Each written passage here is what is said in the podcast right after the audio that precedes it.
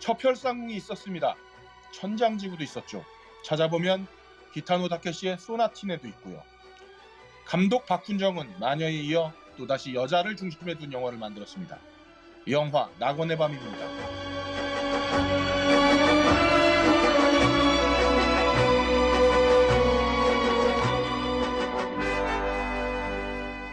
전 세계 영진공을 청취하고 있는 청취자분들 반갑습니다. 그럴 거입니다. 봄에도 변함없이 녹음에 참여하고 있는 우원들 소개하겠습니다. 어. 우선 엄태구보다는 노안이지만 박호산보다는 새치가 없는 함장님 나오셨습니다.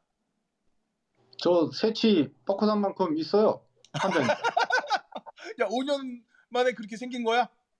아니 원래 염색이랑 기술이 있는 거죠. 아 그래요. 그럼 어, 박호산만큼 새치가 있는 함장님이라고 바꾸겠습니다. 그 다음에 어, 도회장보다 생명력이 강한 헐랭이님도 나오셨습니다. 네, 반갑습니다. 네. 그리고 어, 쿠토보다 배송을 더 잘하는 엽기민원님도 나오셨습니다. 네, 역기민원입니다. 일동이 왔다. 그리고 어, 늦게 어, 아까 오셨는데 차승원보다는 크지만 이문식만큼의 협상력은 없어서 어, 아내에게 이기지 못하는 해비조님 늦게 오셨네요. 네 반갑습니다 해비조입니다. 네, 어, 예, 어, 아니 근데 그 네. 아내님보다 협상력이 좋을 수는 없는 거 아니에요 원래 인간이라면? 어, 뭐 많은 분들이 그렇죠. 예. 협상이 불가능하잖아요. 그렇습니다. 네, 불경하다 이거 어. 아내님과 어디 감히 협상을? 어, 그래요. 어, 좋은 멘트였어요. 자, 이번에도 깡패영화입니다. 박훈정은. 저는 보면서 저 한 시간 정도까지 꽤 재밌게 봤거든요. 그리고 제가 어, 고통의 아니에요? 있기 때문에 어, 전여빈을 새롭게 봤어요. 사실 저는 그 지난번에도 얘기가 나왔었는데 그 멜로가 체질을 못 봐서 어, 전여빈의 이전 연기가 어땠는지 전혀 이해를 못 하고 있는데 빈센조를 통해서 전여빈이란 배우를 알았고 어 근데 낙원의 밤에서 전여빈은 어 생각보다 훨씬 연기의 폭이 큰 배우가 아닌가 싶네요. 그러니까 껄림은 멜로가 체질을 보셔야 돼요. 아 그래요. 멜로가 체질을 봐야 전여빈의. 생각하는 것보다 훨씬 크게 연기 폭이 큽니다. 아 그렇군요. 알겠습니다. 한번 보도록 할게요. 어, 자 헐랭이 형님. 네. 낙원의 밤 어떠셨어요? 어, 일단 그 우리 영화씬에서 조폭 영화가 좀 오랜만에 나왔잖아요. 네. 그래가지고 이 낙원의 밤이라는 그 영화가 보여주는 거하고 현재 그 우리 사회에서 조폭들이 처해져 있는 이 근로 조건이 제대로 반영이 된 것 같은 게 아 근로 조건에서 빵 터져버렸네. 사실 그 일단 멕시코 쪽에 지금 왜 나르코스나 이런 데 보면 멕시코에서 어느 순간 갑자기 마약 조직을 잡으러 가잖아요. 그동안 네. 걔네 돈을 저 뽀찌 뜯어 먹다가 음. 그 자본의 흐름이 이제 자기들이 그 자본의 흐름을 즉 관료나 또는 그 지배계층들이 그 자본의 흐름을 가져가면서 이 마약 이란 쪽에 우리로 보면 이제 뭐 조폭이란 그 비슷한 그 저기 어, 생리니까 네. 이제 필요가 없어지니까 잡으러 가버리잖아요. 그래가지고 실제로 마약 조직이나 조폭들이 더 이상은 예전에 그 제왕적인 그런 그 지위를 누리지 못하게 되는 그런 쪽으로 보여지는 게 현재 멕시코 상황으로 보는데요. 지금 우리도 그런 것 같아요. 더 이상 이 조폭이란 애들이 그 빨대를 꽂을 만한 그 썩은 돈이 존재하는 구조가 많이 사라지는 것 같아요. 음. 그- 그러다 보니까 그러니까 뭐 쉽게 얘기하면 뭐 룸사롱이라든지 아니면은 어디야 그 뭐 나이트클럽 이런 데로 흥청망청 흘러가는 흘러 들어가는 돈 이런 부분들에 대한 게 또 꼭 카지노도 그렇고 그런 것들이 많이 있었는데 뭐 사회가 건전해졌다기보다도 이제는 그 자본의 흐름이 좀 더 그 눈에 보이는 쪽으로 계속 끌어올려지잖아요. 네. 그게 뭐 좋은 거든 나쁜 거든 뭐 그게 뭐 음. 정치를 잘했네 못했네 이걸 떠나서 그러다 보니까 오히려 이 그 자본을 더 이상 얘네가 빨대를 꽂을 만한 데가 계속 사라지니까 오히려 조폭들도 이제는 자기들도 이제 생존 방식을 좀 바꿔야 되지 않을까 그런 생각이 드는 그런 영화였다고 생각을 합니다. 어, 신선한 접근이었고요. 아니 그럼 저 박훈정 감독은 업계 업계에 뭐 같이 일하시는 분인가요? 아니 좀 많이 뒤처진 거야. 얘는 지금 야 네가 그럴 때가 아니야 임마. 뭐 이건데 지금 어, 연민님, 연민님 어떻게 보셨어요? 아, 네, 엄청 실망을 했습니다. 일단은 저는 르와르 영화를 저도 좋아하고 옛날에 버디 형이나 음, 맨날 그 홍콩 르와르 영화를 얘기하고 그랬었는데 음, 아 전혀 전혀 전혀 어떤 재미도 못 느꼈고 음. 특히나 약간 박훈장 감독이 신세계 이후로 해서 약간 영화의 질이 떨어지지 않았나라는 생각을 많이 하고요. 음. 만약 예를 들자면 저는 그 낙원의 밤 처음 시작하면 뭐 이제 그 누, 누나랑 누, 누나랑의 신이 있잖아요. 신이 네. 안 붙어요. 갑자기 갑자기 엄태구가 갑자기 길에서 길에서 길에서 뭐 자기 뭐 이- 누나랑 조카가 죽었다고 울어. 음. 근데 그 앞에 신을 보면 전혀 연결이 안 돼. 음. 어. 그러니까 아무리 아, 한마디로 진짜 연결이 안 돼. 연결이 안 돼. 어, 근데 그 아무리 봐도 연결이 안 부분은 돼. 아마 그 박훈정의 그 만화적 감수성이 좀 들어가서 그렇지 않나라는 생각이 좀 드, 드는데 요 이야기는 뭐 저 함장님 이야기하면서 같이 좀 길게 나눠보고요. 어, 네. 아무튼 해비조님, 저는 엄청 엄청 실망했습니다. 실망했다. 네, 알겠습니다. 해비조님 어떻게 보셨어요? 아, 두 분의 말소리가 물려갖고 해비조님 엄청 실망했어요로 들어서 음, 아무리 저기 제가 좀 늦게 왔기로선 일고 연민이 저한테 전화했더라고 좀 전에 보니까 빨리 들어오라고 네. 그렇기로선 이렇게 사람한테 음, 많이 늦은 거 아닌 것 같은데 그렇습니다. 음, 저는 사실 그렇게 아주 재미없게 보지는 않았어요. 아주 재미없게 보지는 않았는데 어 약간 그런 거 있잖아요. 이렇게 어 누나랑 저렇게 막 좀 전에 나왔던 장면을 얘기하면 어 누나랑 저렇게 밟고 뭐 그다음에 선물 들고 딱 이 순간 저는 어 저분 가시겠는데 뭐 이런 거 있잖아요. 음. 그다음에 그냥 모든 장면이 이렇게 뭐가 딱 나서 어 저거 나중에 어떻게 되겠는데 뭐 그 형님이 뭐 얘기해 주는 거 볼 때 아 저 저 사람인데 막 이런 거 있잖아요. 그러니까 너무 얘기가 음. 클리셰 덩어리인데 이게 클리셰를 잘 쓰면 되게 멋있죠. 클리셰의 이 쾌감이 있잖아요. 네. 근데 클리셰가 적절히 비튼다고 비틀었는데 너무 이렇게 잘 보이니까 사실 뭐 생각보다 그러니까 전 다들 너무 재미없다 그래서 그렇게 재미없나고 봤는데 막상 그렇게 실망스럽진 않았지만 이게 왜 영화를 보다 보면 조금씩 내가 예상한 게 빗나가야 그래도 네. 어 감독 잘했는데 이런 게 있는데 음. 어쩜 이렇게 일도 벗어나지 않았을까 저 음. 마지막 장면까지 이렇게 어, 예. 아마 다른 분 다 그러시지 않았을까요? 그 마지막 장면 다 예상하지 않았을까 그런 음. 느낌입니다. 어 그러면은 이어서 우리 함장님이 정리한 낙원의 밤 이야기 같이 들어보면서 우리 지금 했던 얘기들 같이 나눠보는 시간 한번 가져보도록 하겠습니다. 예. 일단 뭐 방금 전에 그 해비전님 얘기하셨던 것처럼 마지막 장면이 너무나 심지어 구도가 어떻게 나올지까지 다 예상될 정도로 네. 너무나 뻔한 클리셰들도 점철되어 있고 맞아요. 그 클리셰들로 점철되어 있는데 일단 한마디로 표현하자면 영화를 못 만들었다. 음. 어? 개연성이나 뭐 심지어 필연성 자체도 설득되기 어렵고 게다가 장면을 위해서 모든 걸 다 포기한 것 같아요. 음. 그런 느낌이 있고 일단 이제 영화에 계속 흐름에 거슬리는 부분들이 있었, 기 때문에 이런 영화를 못 만들었다는 총평이 나왔기 때문에 눈에 거슬리는 장면 몇 가지를 꼽아볼게요. 네. 일단 총기류 네. 이 푸토라는 캐릭 설명을 하기 위해서는 러시아가 꼭 언급이 돼야 되니까 러시아 마피아 연결 때문에 이제 총을 조립하면서 나오는 중국 거 아니고 러시아 거라면서 얘기해주는 그 토카레프가 나와요. 근데 토카레프 권총은 그 총탄을 토카레프 탄을 써야 돼요. 이게 7.62mm로 어 약간 총알 구경이 작아요. 그런데 그러면서 이 건네주는 총알 한 박스 이렇게 주거든요. 총알 박스는 어 아마도 그 텍스트는 잘 안 보이지만 피오키 루거용 그 9mm 한 박스 같아요. 음. 그러니까 9mm 탄을 주면서 토카레프 권총 왜 주냐는 거지. 음. 어, 어차피 쓰지도 못하는 총. 어, 심지어 그 바닥에 깔려 있는 총은 내정은 다 글록이에요. 글록은 9mm 탄 쓰는 거거든요. 뭐 토카레프는 왜 꺼내냐? 결국엔 얘가 러시아 마피아랑 연관이 있어. 그 한 줄을 위해서 너무 쓸데없는 토카레프를 넣어 집어넣고. 음.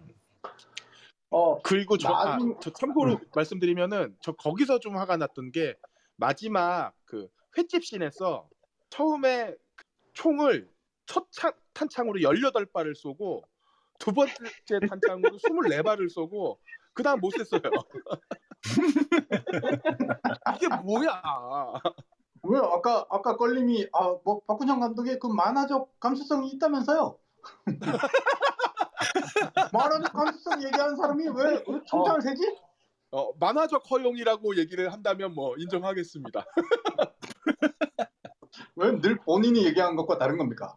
아무튼. 그러게 말이야. 뭐 제가 장관님 아닌데 계속 총 얘기를 할 수밖에 없는데 음. 예, 그렇게 러시아랑 연결 지으려고 했는데 중간에 나오는 러시아 마피아 하나는 어, 독일제 헤클로운트코우의 USP를 써요. 음. 이 총도 9mm거든요. 어. 그리고 뒷좌석에서 총쏜 놈은 심지어 얘는 더, 더 해요. 콜트 459경을 쏴. 459경은 또 총탄이 다르거든. 음. 한마디로 억지에 억지 온갖 뭐총 가지고 뭐 캐릭터 성격을 부여했던 하려고 했던 건지 뭐 이런 건지 는 모르겠으나 음. 그냥 뭐 죄다 쓸데없는 권총들이 다 나온 것 같아요. 음. 아무튼 총을 싼 값에 쥐어준다는 것을 만든 거 외에는 별 쓸데가 없는 토카레프가 나왔다. 그것 때문에 일단 하나 깨고 갔고. 두 번째 그 김재현이 술병에 사격 연습한 다음에 총구를 자기 관자놀이에 대는 장면이 있는데 어 그러면 아 여러분, 뜨거. 화, 화상이 입어요. 화상이 있습니다, 여러분. 장면이 확 깨져.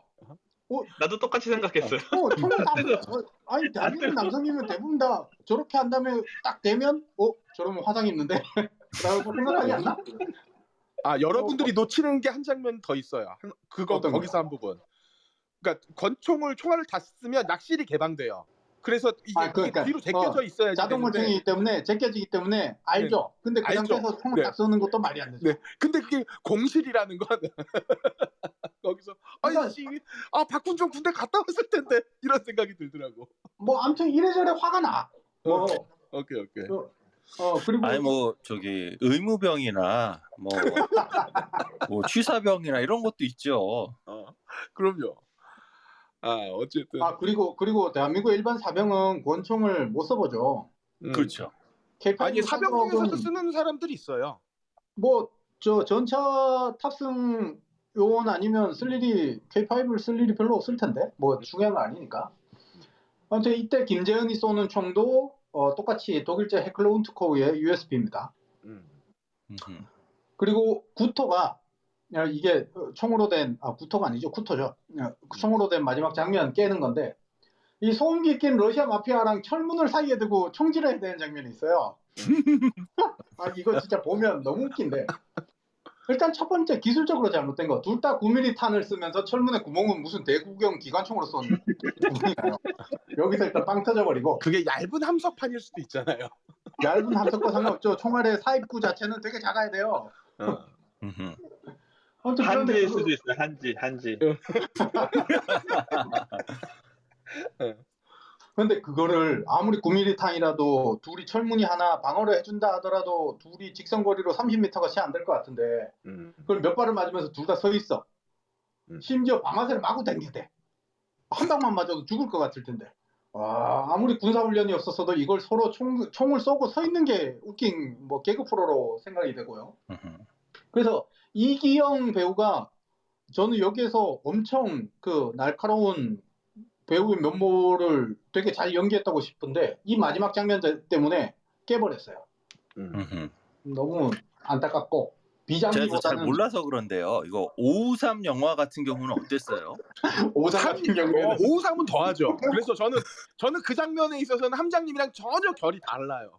이건 진짜 이건 만화적 허용이다, 영화적 허용이다 이렇게 생각을 하고 물론 오케이, 그럼 이건 철판을 오삼 보는 거에 깔아봐야 있어서는 되는 거죠? 그렇지만. 53과로 봐야 되는 거죠? 53과의 그렇죠. 노하우로 네. 553이 그 정립한 어떤 영화적 허용의 법칙 같은 거죠.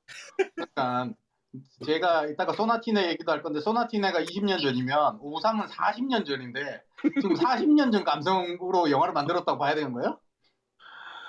그 그렇죠. 자, 그리고 이제 개연성과 필연성에 대해 얘기를 해볼게요. 이제 아까 연민님이 짚어준 용산병원 장면이 얼마나 안 묻는지. 용산병원에서 누나네를 보내고 나서 심지어 의사 소견을 들어요. 그런 다음에 심지어 약국 가서 약까지 타요. 이 긴 시간이 흐른 다음에 통화를 하다가 갑자기 어, 심지어 통화를 정상적으로 하다가 상대방이 연락이 두절이 돼. 음. 그럼 이미 가도 한참을 갔다는 얘기인데 마치 사고 현장에 이미 도착해서 사고 현장이 다 치워지고 구급 차량이랑 소방차도 다 사라진 뒤여야 되는데 어, 거기 앉아가지고 울고 있죠. 이거를 아까 얘기한 만화적 허용으로 그냥 어, 거기에 섀도우로 있는 거라고 가정을 해보자고요. 아 도저히 그런 상상력을 발휘할 수 없을 정도로 장면이 구성이 돼 있어서 너무 장면이 안 붙었고 두 번째. 아니 네. 그, 함, 그 영상들을 찍었는데 나중에 편집을 하, 다 보니까 전혀 다 안 묻는 거야. 어. 전혀 너무 안 붙어. 그 추가 추가 촬영을 해야 되는데 추가 촬영을 할 예산이 없어 이런 거지. 아, 자 그리고 아. 두 번째 음. 어, 제주도 공항에 차를 딱 대고 들어가요. 공항 어, 공항을 제가 되게 자주 가지 않습니까? 나도 네. 거기서 빵 터졌어. 왜 공항 앞에 불법 주정차 하면 난리 나요. 어 그렇죠. 아저씨 바로 와서 아저씨 차 빼요, 차 빼요. 근데 유유 아니, 주, 주정차라고 유유히 들어가. 그리고 그 주변에서 아무도 신경을 안 써. 아 이게 어, 물론 도주를 위한 개연성을 구현하려고 한 장면이지만 현실을 부정한 처사다. 그래서 자꾸 어, 주인공을 깨는 장면이 감정이입에 몰입이 안 되게 만든다. 음, 어 그리고 마지막 장면 음. 횟집 밖에서 담배 피는 네 명은 겁나서 튄 건지 그렇지. 어 배치는 해놓고 버리는 게 왜 이리 많은지 모르겠다는 거죠. 아니 걔네들 그- 경 경찰에 신고하러 간 거야. 걔네 네 명이 다 죽었으면 아니. 나중에 못 쫓아와. 아니 그 어. 보면 횟집에서 그 전여변이 거의 그 뭐냐 무거운 그 가방을 들고 가는데 나는 거기서 뭔가 거대한 무기가 나올 줄 알았어. 그러니까 어? 근데 권총 아니 쓰지 않아 그 가방을 영화에서 그 가방에 실제로 돈이 들어있죠. 돈이 들어 있는 거예요? 그게 엄태 엄태구 역할을 한그 아, 엄태구 역할이란다 주인공 박태구 박태구. 박태구 역할을 한 엄태구가 그 아 챙겨온 돈. 어, 쿠터가 쿠터 처리한 다음에 거기 가방에 다 때려 넣어서 거기에 총이랑 다 들어있던 거잖아요. 아 근데 음. 그 장면에서 애들이 청소하고 나서 나중에 와서 봤을 때는 빈 가방이었어요. 그 전 장면에서. 가방을 챙겨서 이미 펜션으로 갔죠. 아니 그러니까 애들이 다 정리를 해놓고 그 시체들이랑 다 정리를 해놓고 전여빈이 갔을 때 그냥 빈 가방에 그 뭐 유품들 몇 개 이렇게 놓여져 있었어요. 안경 뭐 이런 거. 음, 안경 이런 거. 음. 그래서 가방은 아마 근데 비지 않았을까. 싸우러 들어가는 거기에 가방을 왜 갖고 와? 근데 가방이 되게 무거워 보이지 않았어요? 네. 그러니까 그 그러니까 가방과 뭐, 뭐가 뭐- 지금 껄림이 얘기한 가방은 그 뒤에 가방인 것 같고 거기에 횟집에 들고 간 가방은 그 앞에 사건이 벌어진 다음에 챙겨간 가방으로 보입니다. 아 예 알겠습니다. 그거는 뭐. 그러니까 나중에- 저는 사실은 그 장면에서 어 총탄이 이제 뭐 총알이 몇 개 들었는지 이런 거 모르니까 저 총에 근데 너무 많이 쏘는데 그래서 순간적으로 아 이게 저 안에 탄창이 있고 갈아 끼면서 정말 훈련이 너무 잘 돼서 귀신같이 갈아 껴서 계속 쏘나 보다 싶었는데 중간에 왜 한번 그 탄창이 없어 갖고 왜 좀 위험했던 순간 있잖아요 막 아하, 근데 마이사. 어 근데 탄창 갈아 끼는데 되게 오래 걸려 그만큼 탄창 갈아 끼는 연습은 잘 안 했다는 얘기고 음. 말 그대로 사격 연습만 했다는 얘기고 그리고 아드레날린 분비 때문인지 아니면 공포 때문인지 모르겠으나 덜덜 떠는 것도 연출은 잘했는데 그러면 이건 만화적 주의와는 또 어, 거리가 먼 사실주의 같고 아무튼 이래저래 참 안 붙어요. 네 번째 어, 마이사랑 양사장 어, 마이사 똘마니들이 한 공간 안에 있는데 그 창고 안에서 씬입니다. 무슨 연극도 아니고 한쪽이 대화 중일 때 한쪽은 그냥 꽂아놓은 보릿자루 같아요. 그렇다, 그러니까 같은 공간에 있는 애들이 개입을 할 법한데도 침묵을 계속 지키게 만드니까 공간 연출이 더욱 영화를 늘어지게 만드는 그런 부분이 있었고요.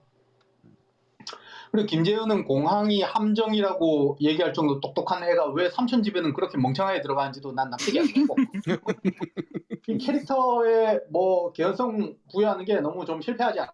또 다음은 제주도 풍광 얘기입니다. 제가 아마 우리 구성원 중에는 제주도를 제일 많이 간 것 같은데 아닌가요? 몰라요? 저 1년에 다섯 번도 갔습니다. 응? 사셨다고요? 아, 1, 1년, 1년에 다섯 번도 간 적도 있어요. 다섯, 아. 번. 그래요. 알겠어요. 아. 저는 한 달을 살았는데 네. 동생 숙소에 붙어 살아갖고 어디 가본 데가 없네요. 첫 번째, 어, 비자림 도로를 빠져나가면서 이 헬리캠인지 드론인지 위로 떠오르면서 딱 숲을 비추는 장면이 있어요. 네. 이게 다음 장면으로 넘어가기 위해서 깔끔하게 끝나야 되는데 이게 마지막에 카메라가 우측으로 살짝 평이동하는 데까지 남아서 장면이 지어난대요. 음. 확 깹니다. 어, 왜- 이거는 진짜 편집 맨 마지막 마스터까지 세밀하게 안 봤다는 얘기가 보여지거든요. 그래서 너무 좀 아쉽고 아쉽다는 표현보다는 진짜 영화에 너무 신경 안 쓴 게 티가 나고 두 번째 영화가 낙원의 밤이라는데 어, 낙원이 안 느껴져요. 제주, 제주도 풍광은 어딜 찍어도 낙원이어야 되는데 낙원이 안 느껴져요. 음. 심지어 어 아까 이제 얘기 이제 언급하게 되는 기타노 다케시 소나티네를 언급 안 할 수가 없는데 소나티네를 보면 오키나와의 작은 집이 낙원이 느껴지도록 연출을 했거든요. 근데 이들은 제주도가 어 Night in Paradise에서 정말 낙원의 밤처럼 제주도를 느껴지게 만들려고 했다는데 정말 영문 제목만 보면 이건 파라다이스 호텔 나이트클럽이 아닌가 싶을 정도로 음. 너무 제주도와는 동떨어진 그런 느낌으로 촬영을 했고요. 마지막에 coloring을 입혀서 뭐 둘이 대화하는 장면에 희망을 넣기 위해서 노란 빛깔을 넣고 나머지는 좀 푸른 빛깔을 넣고 이런 coloring 장난만 했지 딱히 어, 제주도에서 낙원이 느껴지는 풍광이 없었다. 그런 게좀 음. 아쉽고 게다가 이들의 낙원은 심지어 캐릭터가 아, 이게 스포일러가 될 수 있나? 뭐 어쨌든 음. 섹스도 없잖아요. 어, 니디티? 뭐 아무튼 그게 없어. 그러면 이- 도대체 이들의 낙원은 뭐 그냥 너무 뭐 로맨틱 코미디물에서 봐- 다루는 그런 추억? 그 정도 수준으로 다루지 않았나? 너무 아쉽고. 아, 태구가 그랬잖아요. 취향이 다른 취향이 취향이 어, 다른 취향이 아, 다르다고. 취향 아, 그럼 도대체 태국에게 이 제주도는 도대체 뭐가 낙원이냐는 거죠? 물론 전여빈 때문에 낙원이었겠으나 그 어, 아까 껄림이 좋아했다는 티키타카? 그 장면 때문에 낙원이었을 가능성이 높은데 그러면 이건 로맨틱 코미디물이었다고 봐야 되는 거죠. 음. 자, 이제 마지막으로 연기를 찝어 보겠습니다. 연기를 찝을 거는 사실 뭐 배우들이 되게 노력했기 때문에 크게 없지만 사람들이 마이사를 되게 연기를 가장 잘한 것으로 보는데 저는 동의하기 어려워요. 차승원 원래 그냥 예능 캐릭터 같았어요. 음. 결국 그 재연과 계산해야 할 것도 있다는 것을 늦게 알아버렸다 하더라도 이 코미디 캐릭터가 더 잘 어울리는 사람에게 누아르를 입혀버린 느낌이에요. 근데 차승원이 누아르 연기를 못하는 게 아니거든요. 심지어 그 정말 코미디만 잘 찍는 장진이 하이힐에서 누아르를 연출했을 때도 차승원은 되게 괜찮게 연기를 했거든요. 음. 그래서 이 부분이 너무 좀 아쉽고 물론 차승원이 나이 먹어서 어 아마 그 연기하면서도 자기 그 감을 세우고 그런 것들이 있었을 거라고 판단은 합니다만 뭐 현실은 모르니까. 그 펜션 주인 부부 연구가 연기가 너무 튀어요. 음. 이게 너무 결, 결이 다르게 튀어버리니까 이제 아마 스키마 설명하려고 제주도에서 산 지 오래되고 아는 사람이 많다는 그러니까 재현이 아는 사람이 많다는 음. 그런 스키마를 깔려고 넣은 요소지만 어, 왜냐하면 그래야지 마지막에 횟집을 찾아가기 위해서 타겟이 어디 있는지 물어야 될 사람이 있다는 거를 알게 해주니까요. 음. 근데 이 부부 대사가 코미디 요소도 아니고 너무 에바스런 연출이 이루어져서 어, 확 깨는 펜션 장면 넘어가서 마찬가지 이 장면도 되게 안 붙게 되죠. 펜션 넘어가서 너무 뚝 맞은 캐릭터가 나와버려서. 음. 아무튼 이런 연출이 극 초반 태구 누나가 조카에게 질척거리는 걸 떼어놓는 장면에서도 너무 오바스럽고 음. 아 이게 그 감독의 지난 작품들을 다 돌이켜 보면 흔히 얘기하는 뭐 우리가 이런 보통이라는 표현이 맞을지 모르겠으나 보통적인 사람들의 관계나 사회적 관계에 대한 연출을 잘 하지 못하는 게 아닌가 싶어요. 음흠. 그래서 그래서 막 그 조폭도 얘기만 다루고 아니면 마녀 같은 얘기를 다루고 이런 것들만 의미가 있지 않았나 그런 느낌이 좀 있어요. 그래서 총평을 해보겠습니다. 음. 첫째, 이 영화의 가장 재밌는 부분은 결국 박태구와 김재현의 티키타카이기 때문에 그렇다면 이건 누아르가 아니라 아까 계속 얘기했던 것처럼 로맨스 코미디에 가깝다고 생각되고. 근데 분위기만 우울하니까 이건 멜로로 봐야 되나? 뭐 음. 그런 생각이 좀 있고요. 아무튼 초반에 웃기다가 끝에 가서 울게 하는 거는 박신양이 나오던 뭐 약속 뭐 이런 걸 떠올려야 되나요? 뭐 아무튼 이런 로컴으로 보는 게 타당하다고 저는 생각하고요. 음. 두 번째 이를 뒷받침하기 위해서 이제 마지막에 배우들 크레딧 올라간 장면에 태구와 재현의 사연이 있는 장소들만 보여줘요. 음. 그러면 이거는 사랑하는 기억들이 이- 있는 곳이 낙원이다. 뭐 이런 어, 감독의 메시지 같은데 문제는 그 중에 밤이 있는 곳은 딱한 곳밖에 없어요. 음. 가로등 밑에 벤치. 네. 그렇기 때문에 이건 낙원의 밤으로 보기도 참 어렵다. 결론이 그래서 제목 좀 잘 짓자. 어, 파라다이스 호텔 같은 제목을 짓지 말고. 뭐 그렇습니다. 네. 아이고 수고 많으셨습니다. 근데 저는 조금 반박하고 싶은 부분이 있어요. 그 뭐 다른 것들은 차치하고서라도 일단 촬영은 저는 되게 지- 흥미롭게 봤거든요. 그러니까 그 역광이 가- 아주 강한 상황에서 촬영을 하고 그다음에 이 차 안에서 차 바깥의 풍경이 보이는 어떤 느낌을 찍는데 이걸 크로마키에서 찍은 것 같지는 않아요. 근데 우리 왜 30년대 40년대 미국 영화 보면 그 여실히 그 이 내 차 안에 있는 나의 모습과 바깥의 풍경이 이질적으로 보이는 느낌 있잖아요. 이거 의도적으로 살린 것 같거든요. 그래서 약간 그 내가 처한 현실과 바깥의 환경이 아름다운 풍광이 좀 괴리되는 느낌을 화면적으로 설명하는 데 있어서는 되게 저 좋은 성취가 있었다고 보이고 그리고 뭐 풍광을 표현하는 데 있어서도 그 되게 입자가 그 큰그 필름들을 썼는데 이걸 35mm 거칠죠. 필름으로 찍었는지 예 그런지 모르겠지만 어 그 풍광을 다, 담아내는 데 있어서 나름의 느낌들은 되게 일관적으로 잘 살린 것 같아요. 그래서 어, 저는 동의하기 어려운 부분이요. 네. 일단 차 안에서 바깥 풍광을 묘사하는 그 상대방에 비추는 어, 장면들이 그리 많지 않고 그래서 풍광을 음. 받 아, 꽤 많아요. 꽤. 차를 어, 네네. 차를 밖에서 위에서 드론이나 이렇게 보는 장면들이 훨씬 많고요. 음. 두 번째로 그 마지막에 얘기하셨던 어, 두 번째가 뭐였죠? 갑자기 아, 얘기가 그- 까먹고 아, 아, 그저 아, 입자를 아, 저 화질 화질 문제. 하지. 예. 이게 공항 어, 첫 부분의 시인에서 그 조폭들 음. 그 아파트 재개발 단지 안에 장면 컷 시작할 때도 입자가 되게 굵게 나오는 게 음, 얘기하셨던 건 촬영에 되게 조명부터 되게 노 어, 고민을 많이 해서 들어가다 보니 그냥 디지털로 찍다 보니 노이즈가 많이 끼어서 그런 게 아닌가 그런 음. 생각이. 음흠. 저도 현장에서 떨어져 있, 있던 인게 저 지금 떨어진 지가 벌 5년이 넘다 보- 뭐 장비가 어떤지 몰라도 그 노이즈라고 생각이 되지는 않았어요. 저는. 음, 아, 아이, 그, 빛 없는 데서 ISO를, I, 음. ISO를 저렇게 높여서 찍으면 저렇게 나와요. 음. 그러니까 아마 그 뭐 그렇게 됐는데 그걸 의도한 거라면 그건 노이즈라고 볼 수 없는 거죠. 음, 네. 그렇죠. 어, 그건 뭐 촬영 감독의 뜻인. 테니까. 음. 아 그래도 뭐 일목요연하게 정리 잘 해주셔서 감사하고요.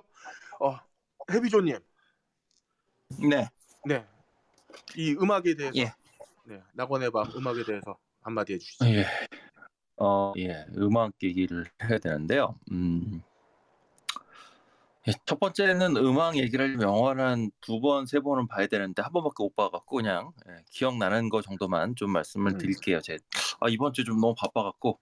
네. 어, 예. 어쨌든 이 영화는 아까도 잠깐 말씀드린 것처럼 그 전여빈 재연의 이 마지막 장면을 위해서 계속 빌드업을 하는 영화잖아요. 근데 음. 아까 제가 잠깐 말씀드린 것처럼 그 빌드업 과정이 뭔가 막 반전과 뭐 쌓여가고 어 이런 거를 막 이렇게 뒤통수를 치고 이런 게 있어야 되는데 너무나 예상했던 그대로라서 그래서 약간 마무리에서 힘이 빠졌다라는 생각이 좀 들고요. 박훈정 감독은 제가 볼 때는 기본적으로 그 껄림 얘기대로 뭔가 그 극한의 감정을 그 투박하고 좀 거친 입자의 화면이랑 그다음에 파란색 그 필터를 사용해서 뭔가 그 아이러니하고 좀 그러면서도 아름다운데 슬프고 하지만 뭐 비장하고 이런 거를 하고 싶었던 것처럼 보여요. 음, 그런 것처럼 보이는데 그렇게 느껴지지가 않아서 되게 아쉬웠다라는 거가 한 가지가 있고요. 어 저는 사실 뭐 마이사 연기가 그 함장님 얘기처럼 그렇게 이상하진 않았어요. 그냥 어 저 바닥에 되게 오래됐는데 저렇게 오래 살아남으려면 잔인하지만 느글느글한 그런 게 필요했다. 뭐 이런 걸로 뭐 충분히 이해할 수 있고 그거 말고도 뭐 엄태구 연기도 약간 그 발 되게 특성의 발성을 했는데 이게 되게 좋다가 마지막에 이제 억울하면서 소리 지르는 장면에서 이게 만든 발성으로 다 소리 지르는 게 쉽지가 않잖아요. 그래서 거기서 좀 어색해진 거 빼고 나면 그 발성도 되게 설득력이 있었고 뭐 전여빈의 연기도 당연히 좋았고 뭐 박호산, 손병호, 이문식, 현봉식 아 그런 거 깡패들만 다 어, 연기가 좋았네요. 뭔가 아까 함장님 얘기대로 일반인이 등장하면 뭔가 어색하고 음, 그러네. 어쨌든 모두 다들 되게 연기를 잘하고 있는데 왠지 영화를 보고 나면 연기를 너무 열심히 한 배우들한테 보는 내가 좀 미안해지는 그 참 애매한 그런 느낌이 들었습니다. 그리고 이게 음악이 어, 내내 흐르는 건 아닌데 뭔가 그 아까 필터를 사용한 그런 장면들에 굉장히 과도하게 어, 이게 좀 그 개연성 없이 쓸쓸했다 개연성 없이 밝아졌다가 막 이런 장면들이 있는데 요거를 그나마 좀 그 음악이 약간 감정적으로 설명해주고 있는 게 아닐까. 장면이 혹은 그 영화의 흐름이 이게 자연스럽게 보는 이로 하여금 그 감정에 이입이 되고 그다음에 다음 장면에 이입이 돼야 되는데 화면이 튀어버리니까 그거를 음악이 굉장히 이제 익숙한 이런 정서에 어울리는 음악을 잘 집어넣어서 그래서 제가 보기에는 아름다운 장면을 위해서 개연성을 희생했는데 혹은 뭐 어, 아름다운 장면이 아니더라도 뭔가 하여튼 그 있어 보이는 장면을 위해서 개연성을 버렸는데 아까 얘기 나왔던 그 엄태구의 갑자기 전화 받자마자 119가 아직도 그 장면에 앉아 있다든가 뭐 이런 그 있어 보이는 장면 때문에 개연성을 버렸는데 그나마 음악이 그 개연성의 희생을 약간 감성적으로 덮어버린 약간 그런 느낌이 좀 들었습니다. 그래서 생각보다 음악이 많지 않았음에도 불구하고 되게 좋았고 다음에 긴박감 있는 장면들 사실 긴박감 있는 장면도 아까 얘기한 것처럼 공항에서의 차도 그렇고 그다음에 제주 도로에서의 카 레이싱도 그렇고 뭔가 설득력이 많이 떨어지는데 여기에 그 일반적으로 쓰는 팀판이나 아니면 드럼이 아니라 그 어, 라틴 계열의 어, 그 저도 정확한 악기 이름 모르겠는데 라틴 음. 계열의 퍼커션들 중에 약간 이렇게 나무 딱딱 소리 나는 것 같은 그런 종류의 퍼커션들을 이용해서 이게 그 막 부러질 것 같은 뭔가 터져버리고 부러질 것 같은 이런 종류의 긴장감을 만들어내는 이런 그 음악 연출 이런 게 전 되게 좋았어요. 그래서 이 영화 음악 누가 이렇게 잘 만들었나라고 보니까 어, 모그 씨가 했더라고요. 이성현인가 이분 본명이? 예. 모그는 아마 한국 영화 좋아하시는 분들은 뭐 거의 다 아시지 않을까. 왜냐면 이분이 제가 알기로 2010년부터 작년은 모르겠는데 하여튼 한 해도 안 빼놓고 음, 대종상, 청룡영화상, 부일영화상, 한국영화평론가 협회상 뭐뭐 이런 그 한국의 영화제가 여러 개 있지 않습니까? 그런 영화제 어딘가에서는 매년 한 편씩 뭔가로 그 받아가고 있는 분이에요. 근데 이분의 뭐 대표작을 한번 쭉 살펴보면 영화 음악 대표작이 너무 많아요. 어, 너무 많아서 이게 약간 과도할 정도로 많아서 그냥 대표작만 제가 나열해 볼게요. 전체가 아니에요. 근데 어, 대표작입니다. 악마를 보았다, 도가니, 광해 왕이 된 남자, 화이 괴물을 삼킨 아이, 수상한 그녀, 여배우들, 협녀, 칼의 기억, 동주, 밀정, 더 킹, VIP, 범죄도시, 완벽한 타인, 엑시트, 시동, 반도, 다만 악에서 구하소서. 대표작입니다. 이게 이분의 작품 전체가 아니에요. 저는 이분 나중에 평생 공로상 받을 것 같아요. 엄청 다작해요. 예. 네, 엄청 다작을 하시는데 이분의 원래 원래 이분이 그럼 영화 음악가냐? 아니라는 데서 반전이 있습니다. 음. 이분이 1993년에 재즈를 배우려고 뉴욕으로 가셨고요. 저 재즈 베이시스트예요. 음.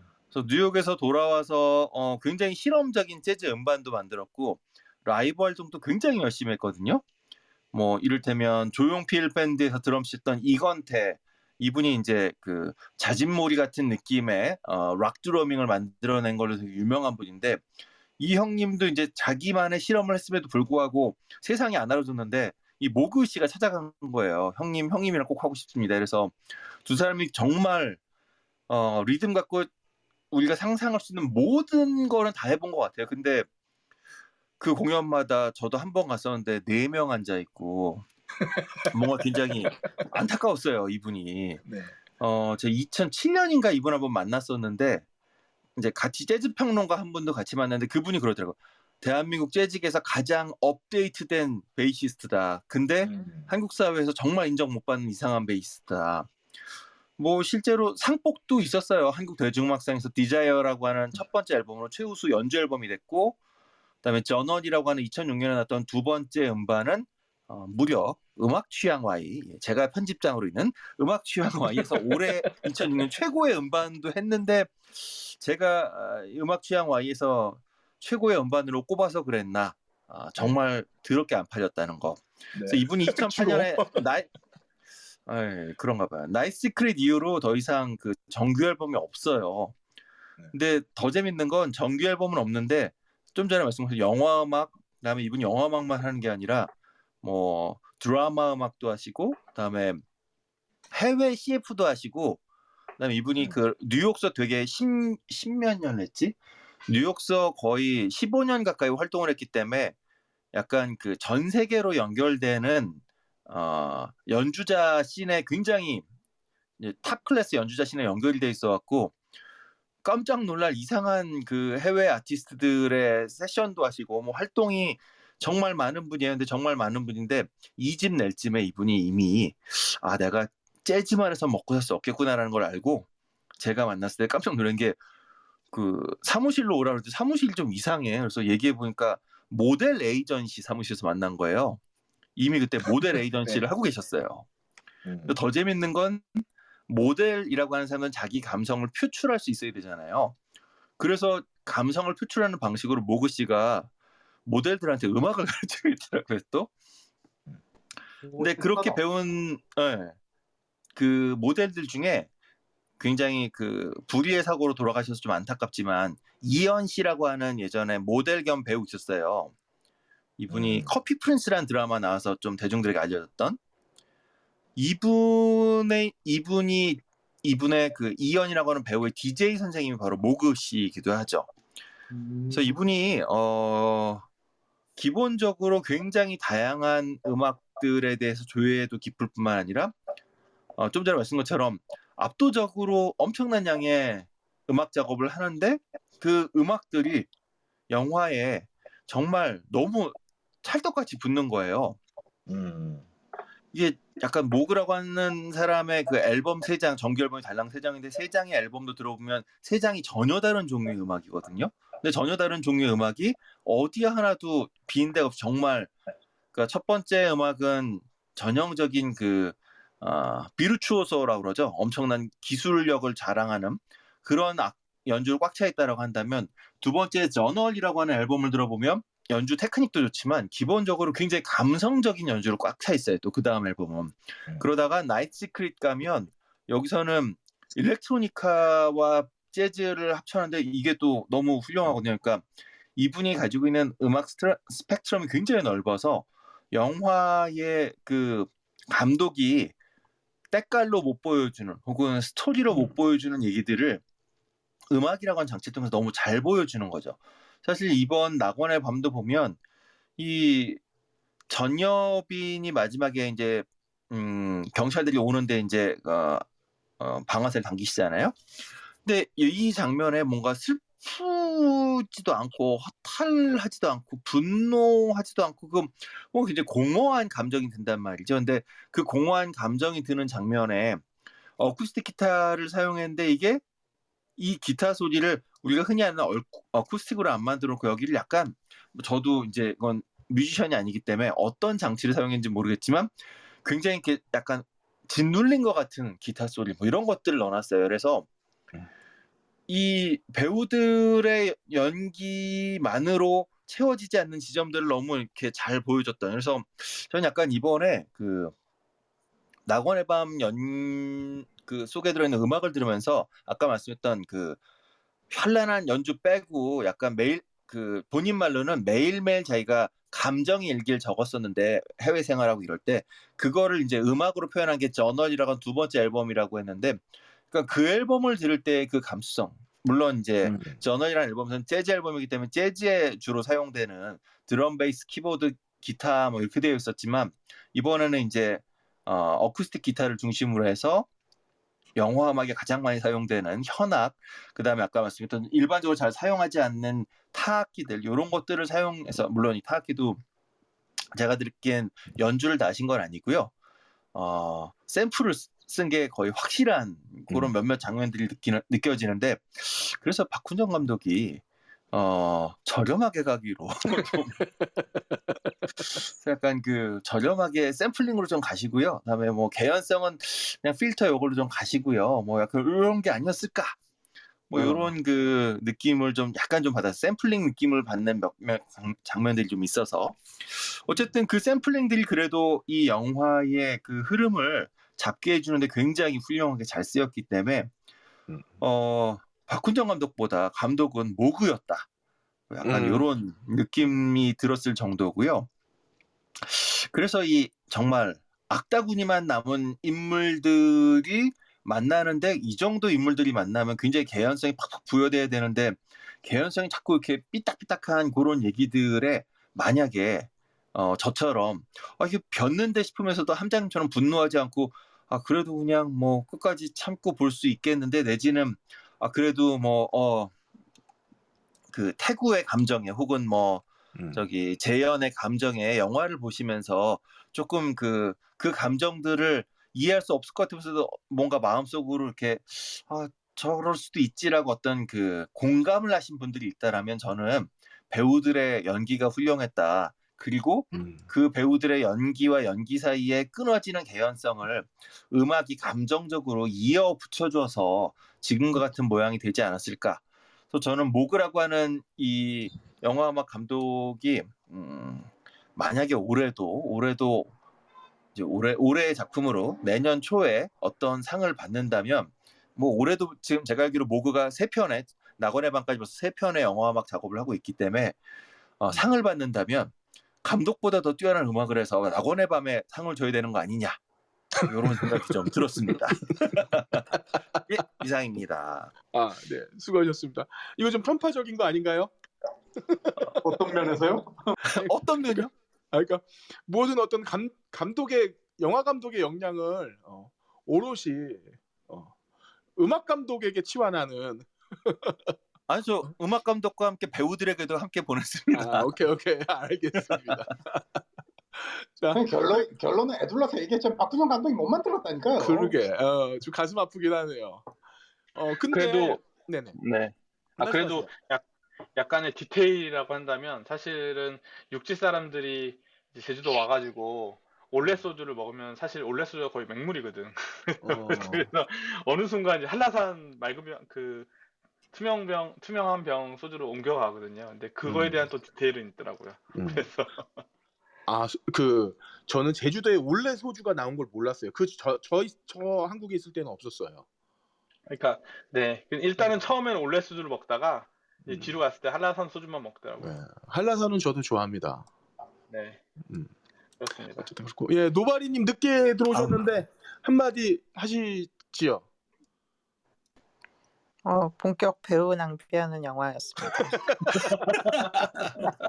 어, 저저 잘 못 들었어요. 본격 뭐라고요? 배우 배우 낭비. 배우 아, 낭비하는 영화예요. 그렇죠. 음. 배우를 매우 낭비해서 막 어우, 제가 배우 조합이었으면 화가 났을 듯한. 어. 그런데 저 배우 저 배우들이 그래도 영화는 살려야겠다고 지금 홍보에 계속 나오는 거 보면 배우를 낭비하다 못해 너무 소비하고 있는 게 아닌가 싶은 어. 너무 안타깝습니다. 그, 저 아마 해비조님이나 그, 또, 이, 그, 어, 그, 뭐냐, 우리 껄림이나 또 그, 좀, 네. 그 여자 캐릭터, 남자 캐릭터가 너무, 그 우리, 우리 그 90년대 되게 한국 영화에서 많이 봤던 되게 뻔한 조합이지 않나요? 네. 예, 했어요, 그러니까 그 이게 예? 그 아, 얘기 그 했어요.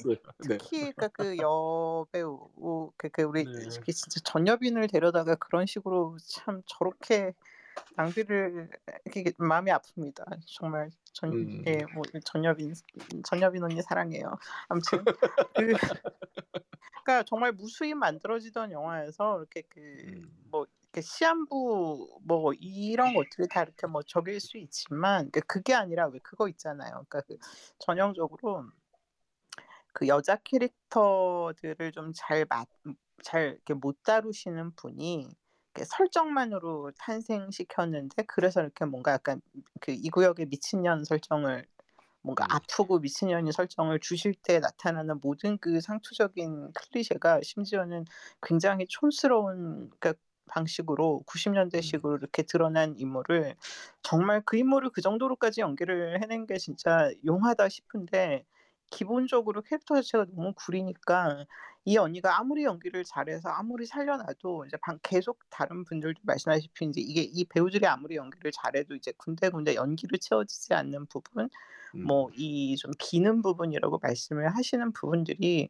그거는 뭐 사실은 뭐 우리 윤여정 선생님이 와도 과연 채워주실 수 있으실지 그거는 그러니까 저 정도 살린 것만 해도 정말 어마어마하시다 우리 여, 음. 여빈님과 음, 음. 우리 이제 태부 씨는 정말 훌륭하시다. 근데 이제 뭐 그것뿐 아니라 저는 사실 장영남 나와서 무슨 5분만을 죽고 그다음에 뭐 이기영이 좀 멋있었어요. 왜냐하면 이기영이 저는 그러니까 항상 드라마에서 되게 이제 되게 얄팍하고 얄팍한데 약간 좀 전문직의 악당 아니면 이제 그 무슨 부장님 악당 항상 의사 악당 이런 식으로 나오잖아요 비열한 근데 여기서 오히려 이분이 이렇게 머리를 이렇게 짧게 자르고서 이렇게 좀 총을 쏘시는 분으로 나오니까 어, 되게 이 눈에 핏발 서는 것부터 해가지고 너무 너무 멋있어서 순간 약간 좀 설렐 뻔했어요 진짜.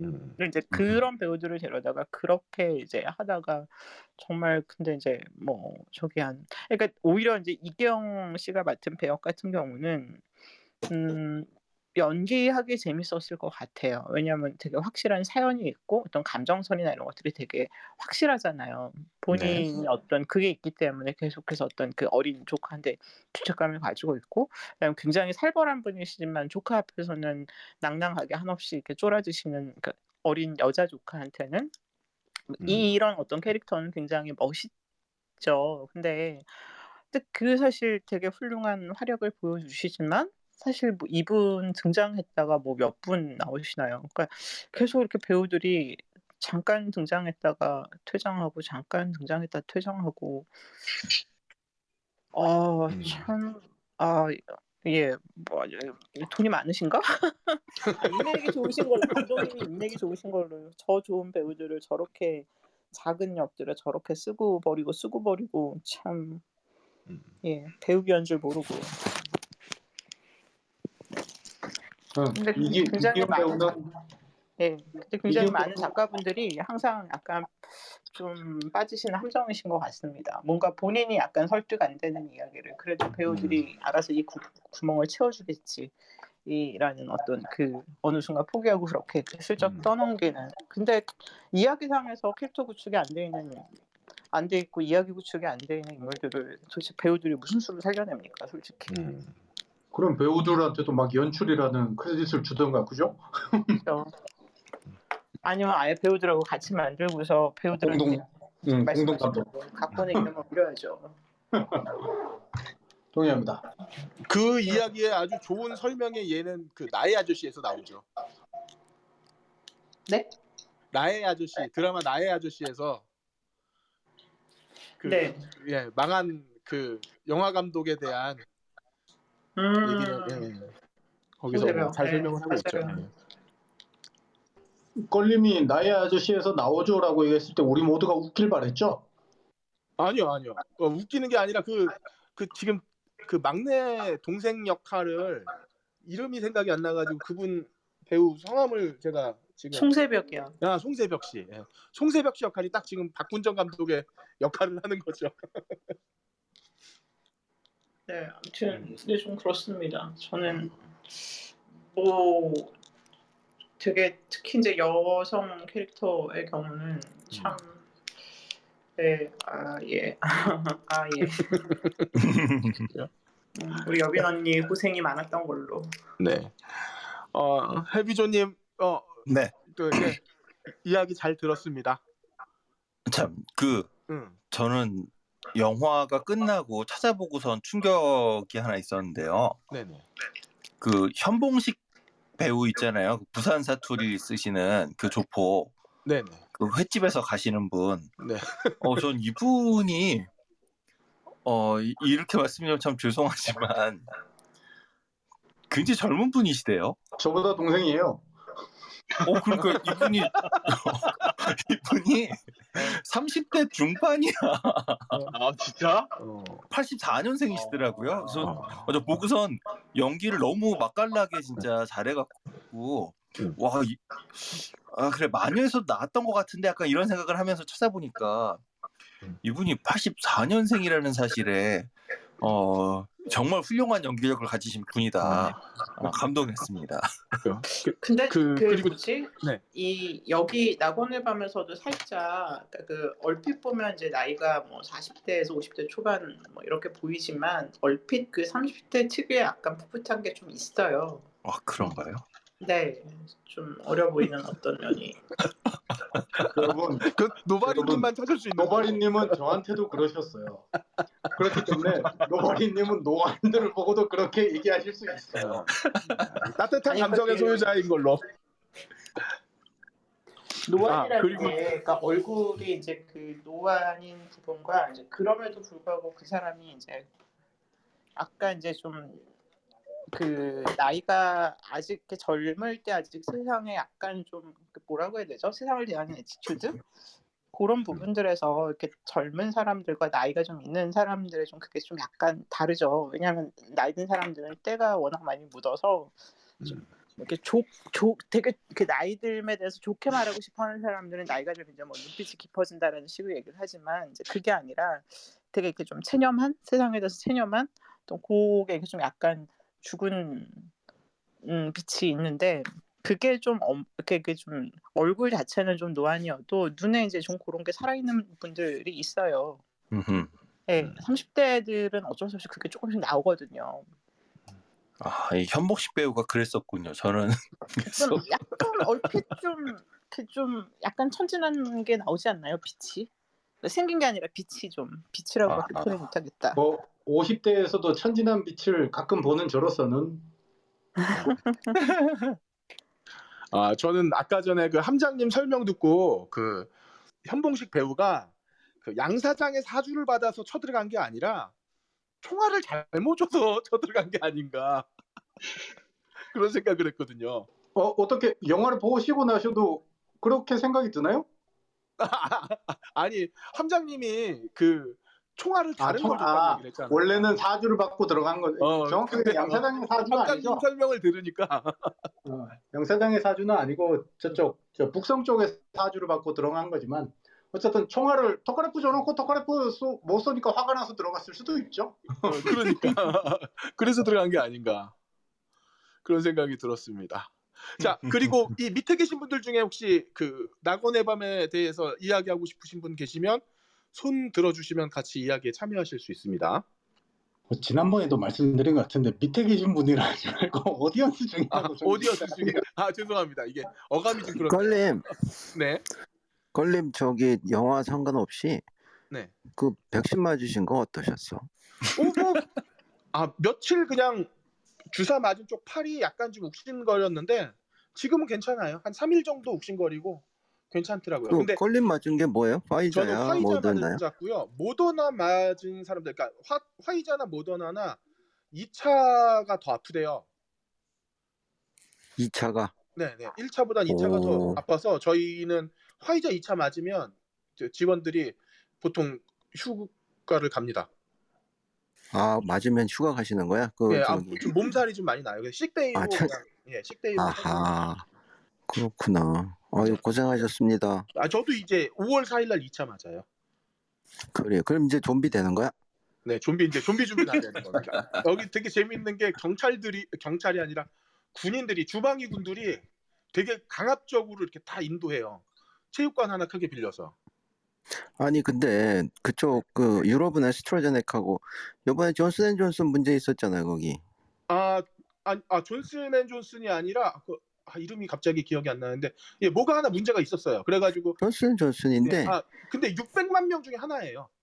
아니 그러니까 내가 그거를 찾아보니까 100만 명 중에 6 케이스 나왔다 그러고 어 그런가요? 제가 에스, 그럼 에, 어. 에스트라제네카는 10만 명 중에 3명 케이스 나온 건데 음, 왜들 그렇게 난리인지 모르겠어요. 그러게요. 뭐 큰 문제는 아닐 거라고 봅니다. 네 알겠습니다. 제이님 올라오셨네요. 낙원의 밤 두 번이나 보셨다는데 어떻게 보셨는지. 네, 안녕하십니까. 네. 예, 아, 아까 말씀하신 거에 이제 덧붙이고 싶은 게 두 개가 있는데요. 네. 하나는 이제 제가 이태원에 있다 보니까 이태원에 있는 호텔 한 군데에서 거의 1년에 많으면 한 여섯 번 아니면 적게는 한 서너 번 정도에서 건달들 모임이 있습니다. 있다니까. 예, 가장 최근에는 이제 건달 중에서도 그 회장격의 건달의 자제의 결혼식이 있었는데 어. 그런 날들은 일단 일반인이 차를 못 대고요. 그리고 그 경찰들이 와서 정리를 해요. 어. 음. 그러니까 이런 내용을 전 알다 보니까 공항에서 이제 차를 두고 내렸을 때의 그 씬에, 씬에서 저는 오히려 리얼러티를 느낀 거죠. 어. 아, 그러겠네. 맞아. 저래서 저 차는 못 건드리는 거야. 라고. 음. 어, 그리고 그럼 나중에 차에서 내리는 순간 때- 엄태구의 얼굴을 보는 순간 아 쟤는 저쪽이구나 이게 판단이 되시는 거군요. 거기 그러니까 아니요, 계신 분들도. 엄태구보다 엄태구를 일단 차를 세웠지만 그 저기 뭐지? 나중에 추격할 때 보면 그 차들도 길가에 있다가 한꺼번에 다 출발하잖아요. 네. 아, 아마 지금 제이님 얘기하신 거는 거겠죠. 뒤에 있는 그 예전으로 치자면 각그랜저 감성을 갖고 있는 음. 그렇죠. 그, 그 차들하고 같이 있다 보니까 안 건드린 거죠. 거기는 단속 차원에서도. 네, 그, 그런 그리고- 리얼리티를 전혀 엉뚱한 쪽에서 전 받았습니다. 어, 말씀, 말씀하신 것처럼 엄태구도 사실 늘상 그래왔으니까 그게 너무나 자연스러운 행동입니다. 뭐 당연하죠. 그, 그 북성의 뭐 다른 쪽에서는 북성의 뭐 이제 그 양사장이 돌격대장이다라고 얘기하는 사람도 있던데 제가 음. 보기에는 돌격대장이 아니라 서브의 일종의 이제 예를 들면 군대로 보면 그 저기 누구지 그 도회장이 이제 군사령관이면 지금 양사장 정도면 뭐 사단장 정도 되는 거겠죠 하부 조직의 그 음. 저기 장이니까 그 정도 되다 보니 그 정도의 이제 세컨이니까 항상 그런 식으로 차를 대고 움직였다 보니 얘는 그냥 편하게 되는 거고 경찰, 경찰이 이제 뭐 자기의 일단 서번트 같은 그런 느낌을 받고 움직일 테니까 음. 예, 그런 부분이 있고 그리고 또 하나는 저거 있어요. 그 아까 이제 계속 로맨틱 코미디 말씀하셨는데 웃기는 게 감독이 인터뷰를 뭐라고 했냐 하면 의리라고 했어요. 그러니까 그 엄태구와 전여비는 의리의 관계다. 그러다 보니까 그 애시당초 이제 연출 아 그러니까 연기 지도를 니네는 의리 의리를 바탕으로 연, 연기를 해라고 지시를 했대요. 근데 음. 결과적으로 보면 누가 봐도 얘, 걔네 둘이 그냥 약간 밀당하는 그런 느낌이잖아요, 다들. 네. 그렇죠. 그러니까 결과적으로는 연출이 실패된 거죠. 아 그렇네요. 아, 저는 저는 저는 제이님이 의리라고 얘기하셔가지고 아 저들은 이미 부부의 의리 같은 게 있어서 취향이 아니라는 변명으로 차를 같이 하는구나 뭐 그런 생각을 했는데 그러니까 제대로 팬들이 아니 그러니까 보는 사람이 그렇게 받아들인다면 이 사람 아, 그러니까 연출하는 입장에서는 연출이 실패한 거고 만약에 그게 아니라면 아니 청불인데 이게 말이 됩니까? 아니 그 영화에서도 봐 다른 것도 아니잖아 봐라고 해놓고도 보여주지도 않고 나, 그래서 낙원은 너무나-. 너무나 큰 실망을 했어요. 그냥 하나 건진 거는 아 물회. 어. 그래서 그 구글맵에 찍어놨습니다. 그 집에 먹으러 가려고. 음. 이미 문전성실합니다. 아, 실례나. 그 제가 아는 물회 맛집은 아닌데 그 집이. 어, 제가 알기도 아닌 걸로 알고 있는데 사람들 거기 가서 그 비싼 돈 내고 먹는다네요. 음. 그러니까 아마 이제 그 박훈정 감독과 뭔가 라인이 있지 않을까 그런 생각도 하고요. 충분히 의심갑니다. 네, PPL일 것 같기도 하고 뭐 그렇습니다. 음. 아, 근데 그, 이상입니다. 그 말씀하신 그 호텔이 H 호텔이죠? H 아니고 C일 것 같은데? C요? 어, 어, 그 이름이 바뀐 거 아닌가? 원래 거기가 H 호텔이 제일 유명했는데 그 그런 쪽으로. 저 어렸을 때는. 일단 언급을 안 하고 계십니다. 네. 네.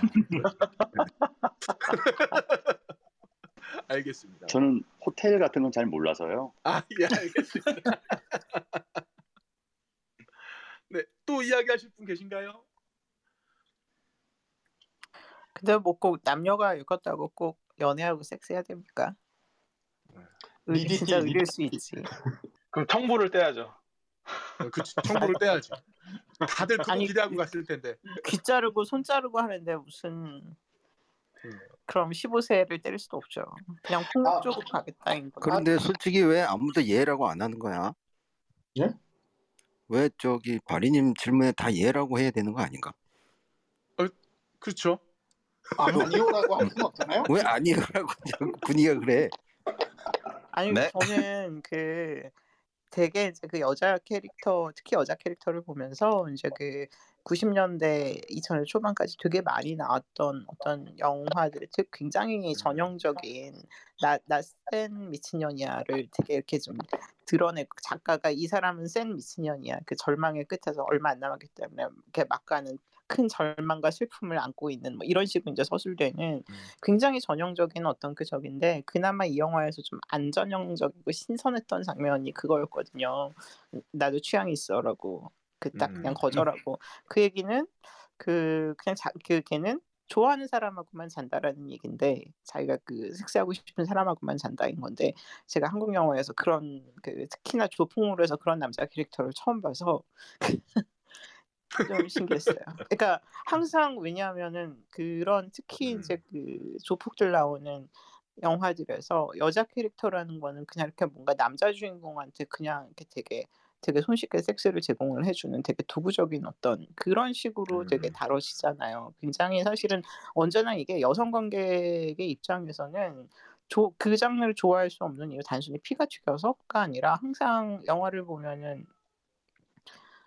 그 여성들이 항상 그런 식으로 그냥 수단으로 다뤄지는 도구로 다뤄지는 그 음. 아주 심하게 얘기를 하면 정말 무슨 어, 여자는 사람이 아니라 진짜 무슨 몸대주는 존재 음. 남, 남자 주인공의 스트레스를 풀어주는 존재 무슨 토, 그, 장, 그 살아있는 장난감 근데 그 항상 거의 그 장르가 여성들을 다루는 방식이 그런 식인데 뭐 여기선 그렇진 않더라고요 음. 그래서 그거 하나 조금 신선했고 어, 예. 사실은 시- 그 장르를 그래서 싫어합니다 너무나 음. 네. 어, 약간 제가 약간 박훈정 감독 제가 볼 때 마녀 이후로 약간 이분도 좀 어, 이렇게 하니까 요 평이 좋네 이런 걸 좀 즐기시고 있는 게 아닌가 싶어요. 그, 즐기시긴 들려오는 하는데 얘기로는- 문제는 네. 아직 여자 캐릭터를 잘 못 쓰시는 것 같아요 그 들려오는 얘기로는 시- 신세계에서 그 누구죠? 그 드럼통에서 죽은 송지효 여배우 송지효. 어, 홍지효 그거에 대한 비판을 굉장히 많이 받아서 마녀나 이런 데서 여성 캐릭터를 힘을 줬다는 얘기도 있습니다. 아 그리고 좀 독특한 거는 아, 외국 애들은 이런 걸 점수를 많이 잘 주네요. 어 로, 로튼 토마토에서 어디언스가 70%고 음. IMDb에서는 6.7입니다. 야, 점수, 점수 진짜 잘 주네. 애들이, 그러니까 애들이 모르는 것 같아. 그러니까 그 미국 애들은 이런 느와르 장르에 대해서의 어떤 역사성을 잘 모르는 것 같아요. 모그의 음악이 좋아서 그랬을 거예요.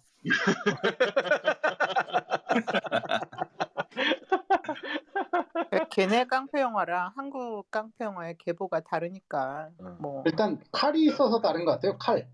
어. 아, 칼, 칼, 그치, 그치. 왜냐면 그 카, 카 체이싱 다음에 나왔던 그 액션씬이 걔네들 입장에서는 되게 신선한 액션일 거고 음. 우리 입장에서는 어우, 좁은 공간에서 저렇게 처절하게 하기 위해서 뭐 잘 콘티 짰네 이, 수- 이 수준의 평가가 달라지는 거죠. 음. 음. 일례로 이제 서양에서 조폭 조폭이든 뭐든 아니면 그쪽 문화에서 가장 무섭게 생각하는 거는 저거래요. 총이래요.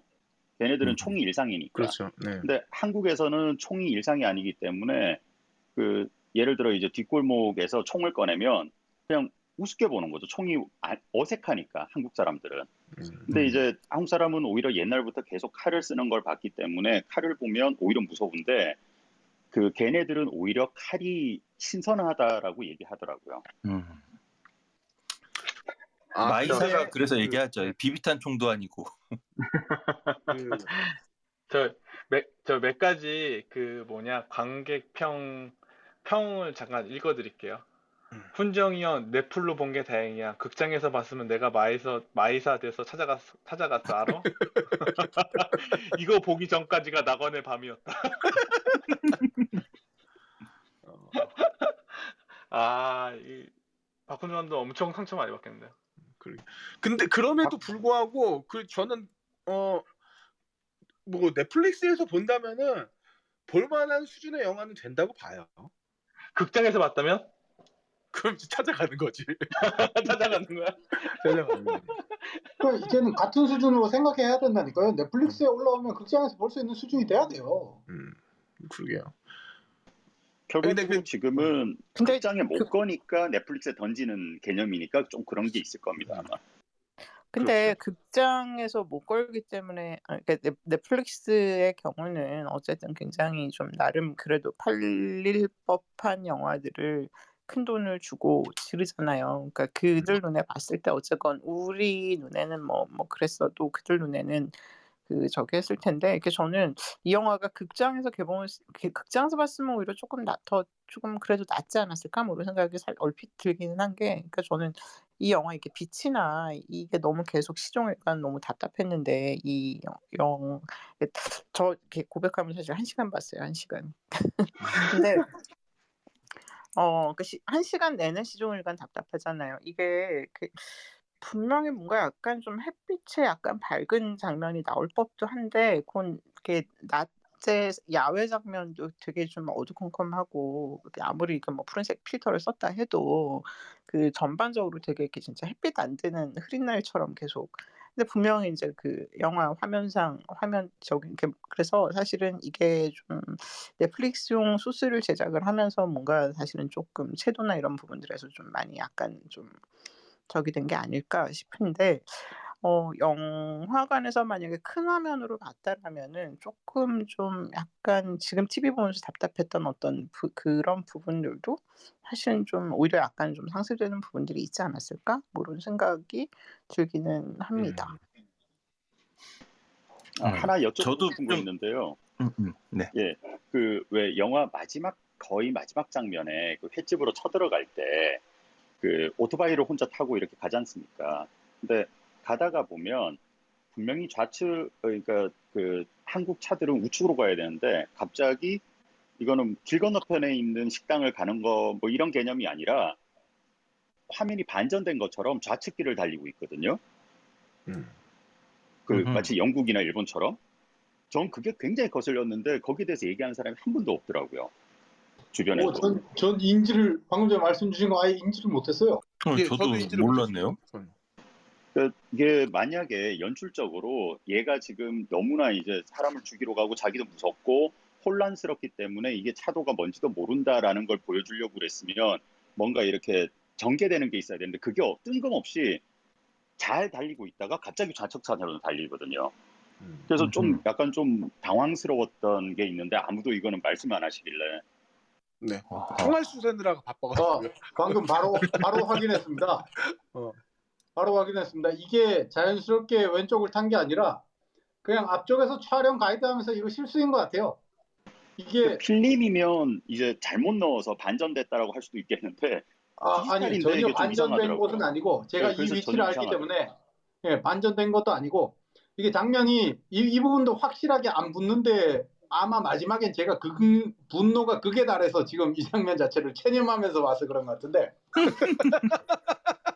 처음에 처음에 오토바이로 도로를 타고 가고 있을 때는 지금 제이님 말씀하신 것처럼 우측 차선으로 가요. 근데 이게 장면이 착 바뀌면서 바이크 타고 있는 걸 정면에서 그러니까 앞에 그 레카차에 실려서 카메라 들고 가고 있겠죠. 음. 그러니까 레카차만 따라가는 장면일 때 이게 갑자기 좌측 차선을 타네. 음. 그렇네요. 음. 어, 이, 이 부분은 딱 봐도 이거는 그, 저 촬영 몇 번째 찍으면서 실수죠. 이 아마 어, 도로 전세 내고 찍었을 것 같은데 가이드 차가 왼쪽에 붙어서 가서 이렇게 된 것 같은데 아마 다 찍고 나서 편집할 때 바- 알아챘을 거예요. 편집할 때 웃었어요. 붙이다가 붙이다가 화면 붙이다가 이제 아 아. 아, 화면 붙이다가 알아냈으면 아까 얘기했던 그 드론이 이렇게 우측으로 평행 이동하는 장면이 나와서는 안 된다니까요. 음. 자 편집자 장래원 씨입니다. 아마 머리가 머리가 어, 편집하면서 죽을라 그럴 거야 아마. 아 안타깝네요. 그래도 뭐. 네. 예, 예, 예. 이 정도 이게 전 극장 화면으로 아까 바리님 말씀하셨던 극장 화면으로 봤으면 그 영화의 생각보다 어- 그 태구보다 재현이 훨씬 더 클로즈업이 많이 나오거든요. 음. 근데 이 클로즈업을 어 아무리 집에서 TV가 커도 스크린처럼 될 수가 없잖아요. 근데 스크린만한 사이즈로 재현의 클로즈업들을 봤으면 아마 좀 영화의 느낌이 달라지지 않았을까라는 생각이 저도 좀 들긴 했어요, 음. 사실은. 음, 음, 음. 저는 잘 모르겠습니다. 가- 감정이 좀 더 이제 진하게 느껴졌겠죠. 근데 제가 지난주에 그 예언을 했지 않습니까? 이번 주에 하신 말씀 굉장히 많으실 거라고. 이렇게 많을 줄은 몰랐어요. 아, 그리고 내가 볼 때는 어 우리 우원님들이 날이 좀 서 있어. 날이 좀 서 있어. 어. 그, 그 그렇게 욕 먹을 만한 수준, 그러니까 아주 못만 들었다고 말하기는 저는 좀 어렵다고 생각을 하거든요. 그러니까 아니, 근데 이거는 디테일에서 그런 좀 거잖아요. 예. 이게 저기 그러니까 만약에 신인 감독이 데뷔를 했는데 이런 영화 들고 음. 왔다 그러면 아그 돈도 없고 뭐도. 없고 어. 바빴지 그치, 뭐 이렇게. 되는데 응. 우리가 신세계도 받고 어. 뭐 마녀도 받고 많았어요. 응. 어 기대감이 있잖아요 이게 예. 이게 4집에 4집 가수가 4집 5집 가수가 제일 힘들잖아요 그래서 응. 아, 그럼 아니 근데. 음. 잘 보면 박훈정 감독은 진짜 유명한 배우, 좋은 배우들 다 데리고 대호 찍고 음. 그 다음에 진짜 좋은 배우들 데리고 와서 VIP 어, 까먹고 찍고, 있었다 대호 어, 아, 어, 까먹고 있었다 진짜. VIP 아. VIP 찍고 망했잖아. 어? 배우 찍고 망했고 마녀로 약간 만, 만회하고 응. 좋은 배우들은 진짜 진짜 많이 써. 뭐, 뭐 있는 거 아니야? 왜 이렇게 좋은 배우들을 많이 쓰지? 어허. 그리고 네. 어쨌든 뭐 그래도 어 음. 뭐 참, 그 계속 그 지난번에 연미님이 말씀하셨지만 어 그냥 계속 극본가로 남으시면 어떨까 라는 생각을 계속해서 개인적으로 좀 안타깝기도 하고 그렇습니다. 저는 네. 음. 그러니까 아, 그러니까 약간 그런 거 있는 것 같아요. 그러니까 처음에 신세계는 그냥 우연히 잘 뽑힌. 진짜 우연히 그 막그 어쩌다. 실수한. 어. 음. 그 영, 어떤 감독들 중에 촬영 감독이나 편집 감독을 잘 만나면 영화 잘 뽑히는 감독들도 있어요. 왕가위 왕가위 그 왕가위도 그렇지. 음. 어?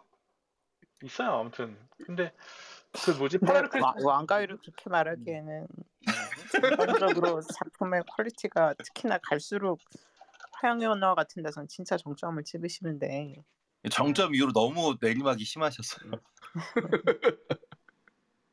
그 허진호 감독도 재밌는 거는 초반 촬영 감독과 후반 촬영 감독이 전혀 달라가지고 영, 영화가 또 달라져요. 많이 달라져요. 어. 그뒷 영화들이 많이 안 좋아요. 음. 어 저기 더 이야기가 어, 길어지면 제가 편집하기 힘들어요. 그래서 여기서 끊을 거고. 네. 자 다음 네. 주에는 우리 그 약속했던 아 근데 제가 저걸 봤거든요. 뭐야? Thunder Force 어, Thunder Thunder Force를 Force. 봤는데 아 이거 할 얘기 없어. 어, 나 너무 재밌던데? 아 너무 재밌었어요. 그럼 Thunder Force 하는 걸로.